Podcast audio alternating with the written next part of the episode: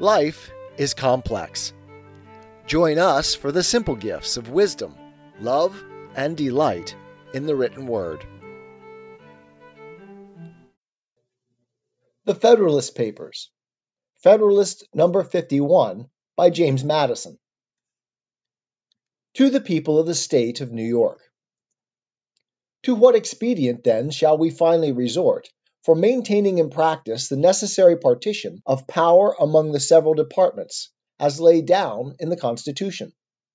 The only answer that can be given is that as all these exterior provisions are found to be inadequate, the defect must be supplied by so contriving the interior structure of the government as that its several constituent parts may, by their mutual relations, be the means of keeping each other in their proper places. Without presuming to undertake a full development of this important idea, I will hazard a few general observations which may perhaps place it in a clearer light, and enable us to form a more correct judgment of the principles and structure of the government planned by the Convention. In order to lay a due foundation for that separate and distinct exercise of the different powers of government, which to a certain extent is admitted on all hands to be essential to the preservation of liberty, it is evident that each department should have a will of its own, and consequently should be so constituted that the members of each should have as little agency as possible in the appointment of the members of the others. Were this principle rigorously adhered to, it would require that all the appointments for the supreme executive, legislative, and judiciary magistracies should be drawn from the same fountain of authority, the people, through channels having no communication whatever with one another. Perhaps such a plan of constructing the several departments would be less difficult in practice than it may in contemplation appear. Some difficulties, however, and some additional expense would attend the execution of it. Some deviations, therefore, from the principle must be admitted. In the constitution of the Judiciary Department in particular, it might be inexpedient to insist rigorously on the principle. First, because peculiar qualifications being essential in the members, the primary consideration ought to be to select that mode of choice which best secures these qualifications. Secondly, because the permanent tenure by which the appointments are held in that department must soon destroy all sense of dependence on the authority conferring them. It is equally evident that the members of each department should be as little dependent as possible on those of the others for the emoluments annexed to their offices. Were the executive magistrate or the judges not independent of the legislature in this particular, their independence in every other would be merely nominal. But the great security against a gradual concentration of the several powers in the same department consists in giving to those who administer each department the necessary constitutional means and personal motives to resist encroachments of the others. The provision for defense must, in this, as in all other cases, be made commensurate to the danger of attack ambition must be made to counteract ambition. The interest of the man must be connected with the constitutional rights of the place. It may be a reflection on human nature that such devices should be necessary to control the abuses of government. But what is government itself but the greatest of all reflections on human nature? If men were angels, no government would be necessary. If angels were to govern men, neither external nor internal controls on government would be necessary. In framing a government which is to be administered by men over men, the great difficulty lies in this. You must first enable the government to control the governed, and, in the next place, oblige it to control itself. A dependence on the people is, no doubt, the primary control on the government but experience has taught mankind the necessity of auxiliary precautions. This policy of supplying by opposite and rival interests the defect of better motives might be traced through the whole system of human affairs, private as well as public. We see it particularly displayed in all the subordinate distributions of power, where the constant aim is to divide and arrange the several offices in such a manner as that each may be a check on the other that the private interest of every individual may be a sentinel over the public rights. These inventions of prudence cannot be less requisite in the distribution of the supreme powers of the state. But it is not possible to give each department an equal power of self defense. In republican government, the legislative authority necessarily predominates. The remedy for this inconveniency is to divide the legislature into different branches, and to render them, by different modes of election and different principles of action, as little connected with each other as the nature of their common functions and their common dependence on the society will admit. It may even be necessary to guard against dangerous encroachments by still further precautions. As the weight of the legislative authority requires that it should be thus divided, the weakness of the executive may require, on the other hand, that it should be fortified. An absolute negative on the legislature appears, at first view, to be the natural defense with which the executive magistrate should be armed. But perhaps it would be neither altogether safe nor alone sufficient. On ordinary occasions it might not be exerted with the requisite firmness, and on extraordinary occasions it might be perfidiously abused.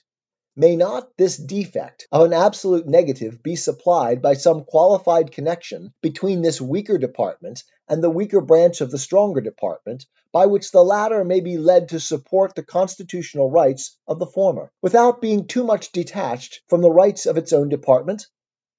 If the principles on which these observations are founded be just, as I persuade myself they are, and they be applied as a criterion to the several state constitutions, and to the federal constitution, it will be found that if the latter does not perfectly correspond with them, the former are infinitely less able to bear such a test. There are, moreover, two considerations particularly applicable to the federal system of America, which place that system in a very interesting point of view. In a single republic, all the power surrendered by the people is submitted to the administration of a single government, and the usurpations are guarded against by a division of the government into distinct and separate departments. In the compound Republic of America, the power surrendered by the people is first divided between two distinct governments, and then the portion allotted to each subdivided among distinct and separate departments. Hence, a double security arises to the rights of the people. The different governments will control each other, at the same time that each will be controlled by itself. Second, it is of great importance in a republic not only to guard the society against the oppression of its rulers, but to guard one part of the society against the injustice of the other part. Different interests necessarily exist in different classes of citizens. If a majority be united by a common interest, the rights of the minority will be insecure. There are but two methods of providing against this evil. The one, by creating a will in the community independent of the majority, that is, of the society itself. The other, by comprehending in the society so many separate descriptions of citizens as will render an unjust combination of a majority of the whole very improbable if not impracticable. The first method prevails in all governments possessing an hereditary or self appointed authority. This, at best, is but a precarious security, because a power independent of the society may as well espouse the unjust views of the major as the rightful interests of the minor party, and may possibly be turned against both parties. The second method will be exemplified in the Federal Republic of the United States. Whilst all authority in it will be derived from and dependent on the society, the society itself will be broken into so many parts, interests, and classes of citizens that the rights of individuals, or of the minority, will be in little danger from interested combinations of the majority. In a free government, the security for civil rights must be the same as that for religious rights. It consists in the one case in the multiplicity of interests, and in the other in the multiplicity of sects. The degree of security in both cases will depend on the number of interests and sects, and this may be presumed to depend on the extent of country and number of people comprehended under the same government.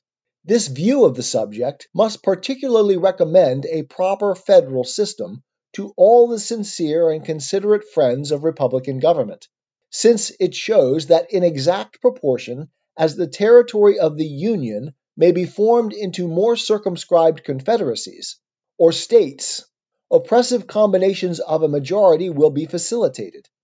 The best security, under the Republican forms, for the rights of every class of citizens will be diminished and consequently the stability and independence of some member of the government, the only other security, must be proportionately increased. Justice is the end of government. It is the end of civil society. It ever has been and ever will be pursued until it be obtained, or until liberty be lost in the pursuit.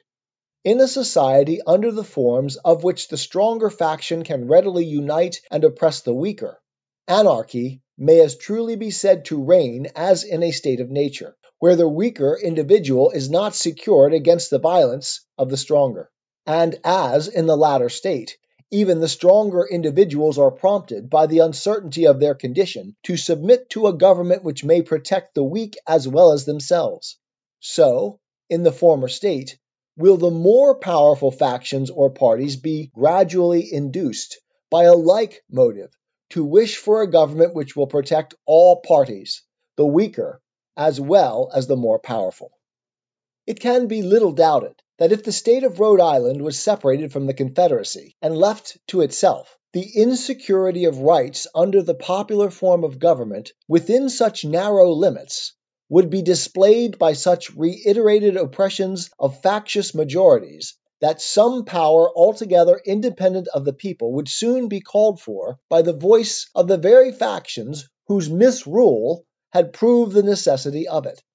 In the extended Republic of the United States, and among the great variety of interests, parties, and sects which it embraces, a coalition of a majority of the whole society could seldom take place on any other principles than those of justice and the general good, whilst there being thus less danger to a minor from the will of a major party, there must be less pretext also to provide for the security of the former by introducing into the government a will not dependent on the latter, or, in other words, a will independent of the society itself.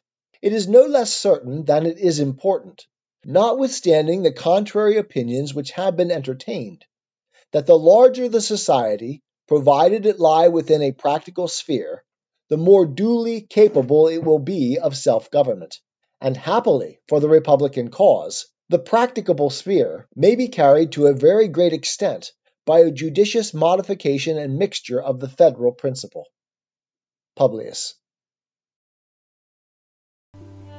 Tis the gift to be simple, tis the gift to be free, tis the gift to come down where we ought to be.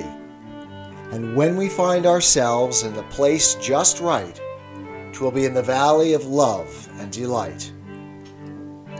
When true simplicity is gained, to bow and to bend, we will not be ashamed. To turn, turn, will be our delight, till by turning, turning, we come round right.